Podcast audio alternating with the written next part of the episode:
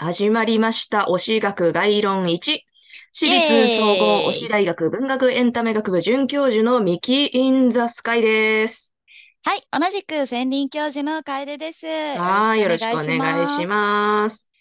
この配信は推しについて深い知見を持った我々2人の教員が毎週皆様に短い講義を行っていきます。さてさてさてさて、うんうんうん先日の講義で私、キャンジャニちゃんしっかり布教させていただいたんですけれども、うん、そういかがでしそうそうたでしょうか？そう。いや、もう実はですね、この収録の後に、楓先生から、キャンジャニさんが載ってるアンアンっていう雑誌送っていただいたんですね。であ、そこにキャンジャニさんの写真とか、そうそう、プロフィールが載っていて、で、メンバーに好きな食べ物はとかいう質問があったんですよ。で、それに対してみんな、イチゴとか、うんマリトッツォとか、うんうんうん、アイドルらしい回答をね、してるんだけど、気になったのが、クラコちゃんが、その好きな食べ物の回答で、キャビアとシャンパンって即答してるんですけど、あれ、クラコちゃんの好物で大丈夫ですか？あ、大丈夫です。あの、クラコちゃんには気を使わず金を使わないといけないんですよね。うん。え そういうこと。じゃあいいんだ。あれはそういうことです大倉さんじゃなくて、クラコちゃんの好物で、じゃあいいということですね。あ大倉さんの妹分ですから、クラコちゃんは。ああ、そうか。別なので似。てるのか。ああ、そあ、うか似てるだけですね。はい。ああ、わかった。ありがとうごさあ、今日、今週も張り切ってまいりましょう。今週の担当、ミキ先生です。よろしくお願はいい、いたします。よろしくお願いいたします。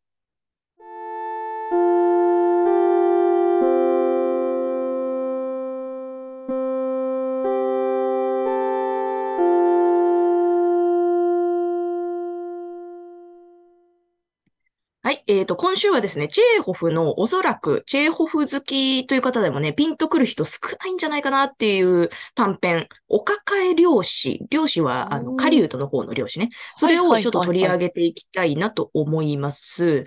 で、前にグーセフっていう短編をご紹介したんですけど、はいあれはシベリア横断から帰ってきて直後に書かれた作品。で、チェーホフがうんうんうん30歳くらいの時の作品なんですね。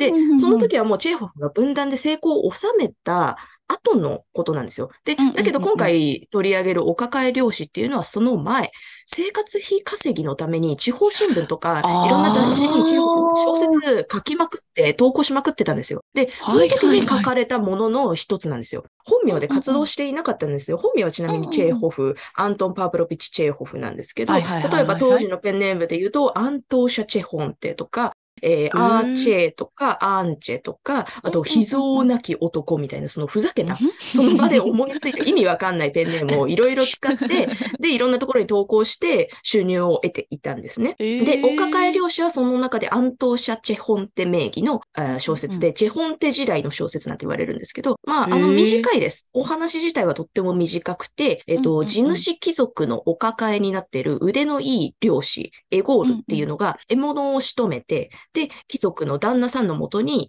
戻る途中。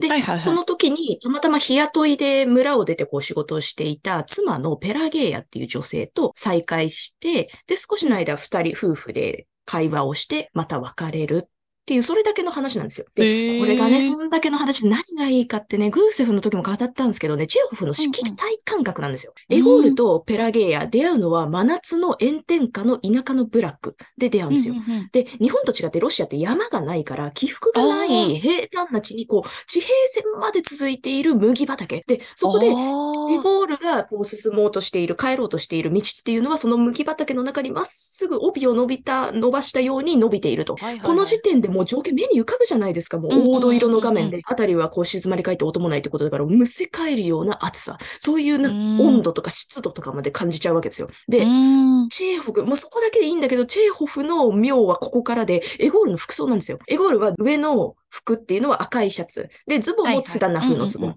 それで、顔は赤ら顔、髪は甘色。つまりあ、背景の風景と同じ、大体同じ色。黄土色、ベージュみたいな、感じですよ。はいはいでそはいはいこでね、帽子だけが真っ白な、旦那さんからもらったのが真っ白な日差しのついた立派な真っ白な帽子をかぶってるんですよ。このハイライト効果。あーって感じでしょ。で、これがね、どこでどう生かされるかっていうと、エゴールとペラゲア結婚してるんだけど、エゴールは方向先に行って、ペラゲアは村で百姓女をしてるんですよ。だから二人ほとんどね、会うことができないんですよ。でうんうんうんう、んエゴールはペラゲアのことを百姓女みたいに見下してるから別にいいんだけど、会えなくても。うんうんうんだけど、ペラゲアはエゴールどうしようもない男なんだけど、そんなの分かっててもやっぱ好きなんですよ。会いたいの。あだから、そういいでしょだから、今回たまたま会えたのすごい嬉しいから、そこで話しながら、まあ、エゴールやっぱひどいやつなんだけど、でもペラゲーアは、でもあんたそんなこと言わずにたまには村に寄ってよとか言うわけですよ。でもエゴールは、いや、もう別にみたいなこと言って、で、なんか、あ、じゃあこれでなんか好きなもん食えよとか言ってお小遣い渡して、で、去っていっちゃうんですね。で、この時にねペラゲーアは、そう、エゴールはクズなんだけど、ペラゲーアはすごい純真な女の子で、で、エゴールがこうやって道を歩いていくのをずっと見てるんですよ。まっすぐね、地平線までこう人歩いていく。